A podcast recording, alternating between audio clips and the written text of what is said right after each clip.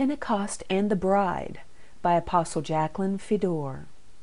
In Exodus, somewhere around the year 1400 BC, we find God preparing Israel to be His bride. This would be the first Pentecost or Feast of Weeks. We see this story in Exodus chapter 19, verses 10 through 11.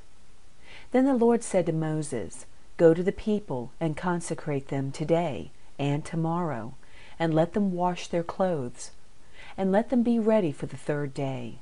For on the third day the Lord will come down upon Mount Sinai in the sight of all the people.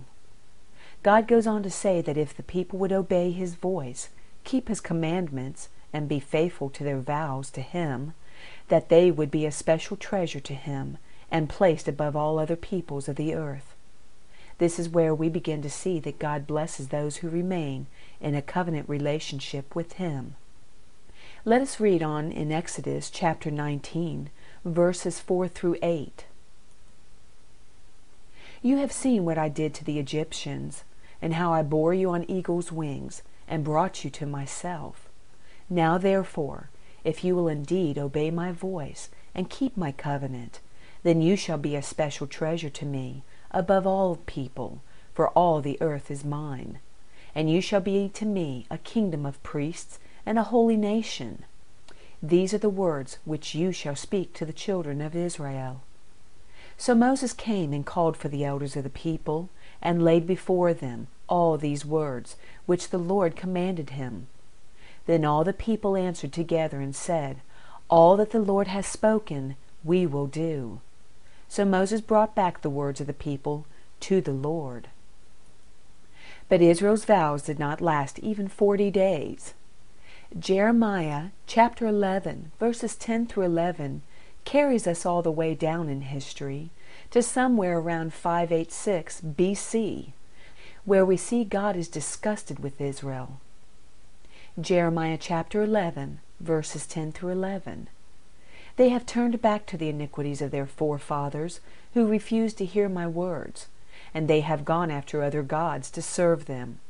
The house of Israel and the house of Judah have broken my covenant, which I made with their fathers. Therefore, thus says the Lord, Behold, I will surely bring calamity on them, which they will not be able to escape. And though they cry out to me, I will not listen to them. It would seem all was lost, but God had a plan to rescue not only Israel, but all that would love him. In 2 Corinthians chapter 5 verse 19, it speaks of the plan. That is, that God was in Christ reconciling the world to himself, not imputing their trespasses to them, and has committed to us the word of reconciliation. Therefore, the next time God's people experienced Pentecost was after the death and resurrection of Jesus. Before this, they simply celebrated the original Pentecost, but experienced nothing different. Now let us read Acts chapter 2, verses 1 through 2. Now when the day of Pentecost had fully come, they were all with one accord in one place, just as they were set aside and assembled at Mount Sinai. And suddenly there came a sound from heaven, as of a rushing mighty wind, and it filled the whole house where they were sitting. Do you see the comparison in the first Pentecost to the second one? Just as the Lord came down in the sight of the people at Mount Sinai in Acts chapter 2, verses 3 and 4, he manifested his presence to them once again. They experienced Pentecost. Acts chapter 2, verses 3 through 4 says, then there appeared to them divided tongues, as of fire, and one sat upon each of them. And they were all filled with the Holy Spirit, and began to speak with other tongues, as the Spirit gave them utterance. Now let us look back to Exodus chapter 19, verse 18, to see more of the comparison. Now Mount Sinai was completely in smoke, because the Lord descended upon it in fire. Its smoke ascended like the smoke of a furnace, and the whole mountain quaked greatly.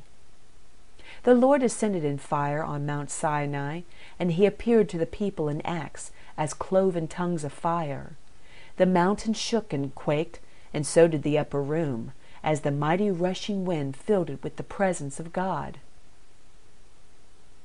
As we said before, God told Moses to sanctify, or set apart, the people and make them wash their clothes.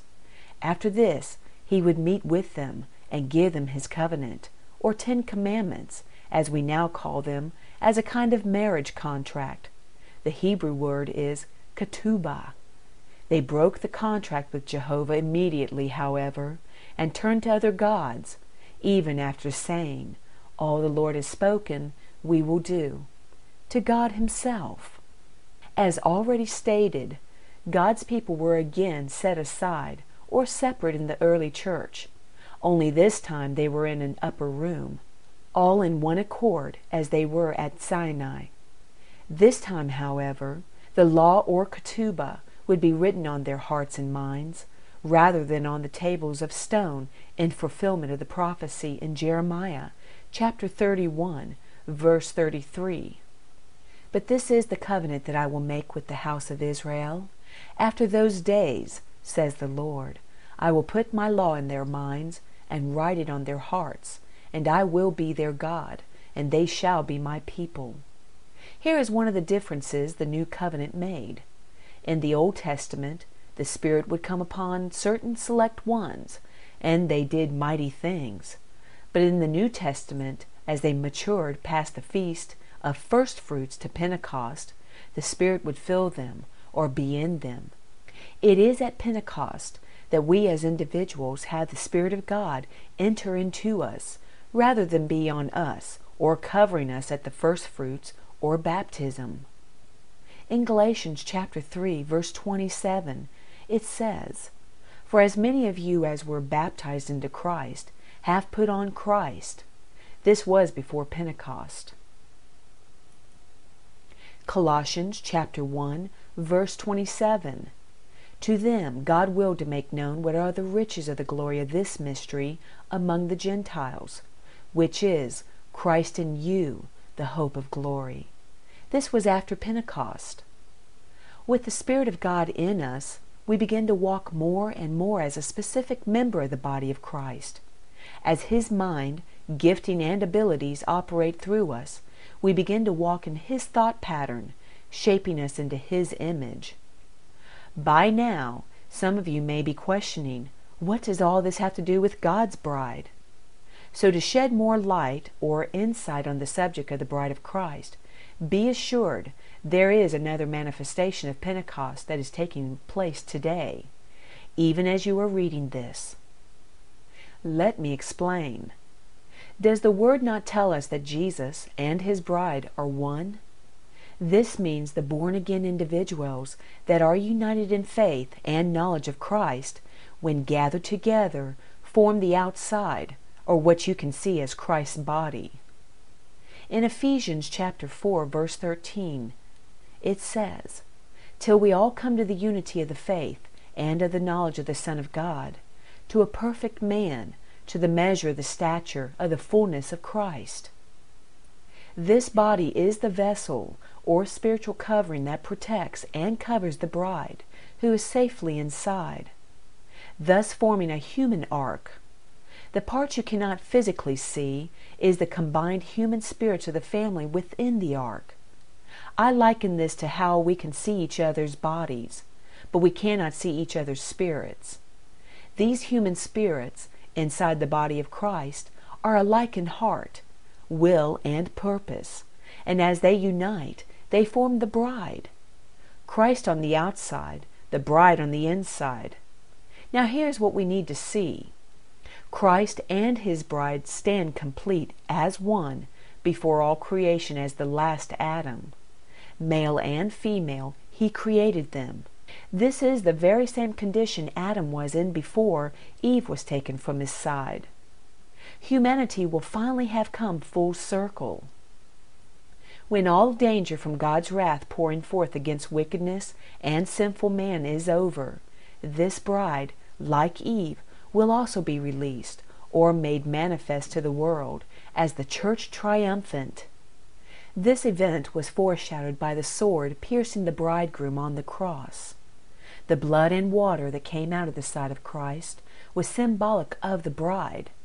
She was resurrected after her death in the waters of baptism, breathed into by the Holy Spirit as she experienced her personal Pentecost.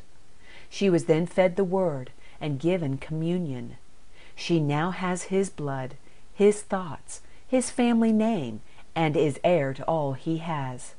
So once again, as the body of Christ comes together in completeness, the Holy Spirit breathes life into Adam, but this time it is the last Adam and his bride. In 1 Corinthians chapter 15, verse 45, and so it is written, the first man, Adam, became a living being. The last Adam became a life-giving spirit.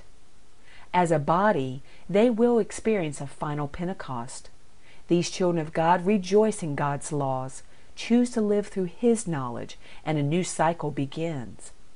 The bride and groom will once more be free to go forth, multiply, and be fruitful as they subdue the earth and establish God's kingdom. It has been promised. Daniel chapter 7, verse 27. Then the kingdom and dominion and the greatness of the kingdoms under the whole heaven shall be given to the people, the saints of the Most High. His kingdom is an everlasting kingdom, and all dominions shall serve and obey him. The promise will be fulfilled, and a new earth will be brought forth. Revelation chapter 21, verses 4 through 5. And God will wipe away every tear from their eyes. There shall be no more death, nor sorrow, nor crying. There shall be no more pain, for the former things have passed away. Then he who sat on the throne said, Behold, I make all things new. And he said to me, Write, for these words are true and faithful. I said, Yes, sir. And this is how this blast came about.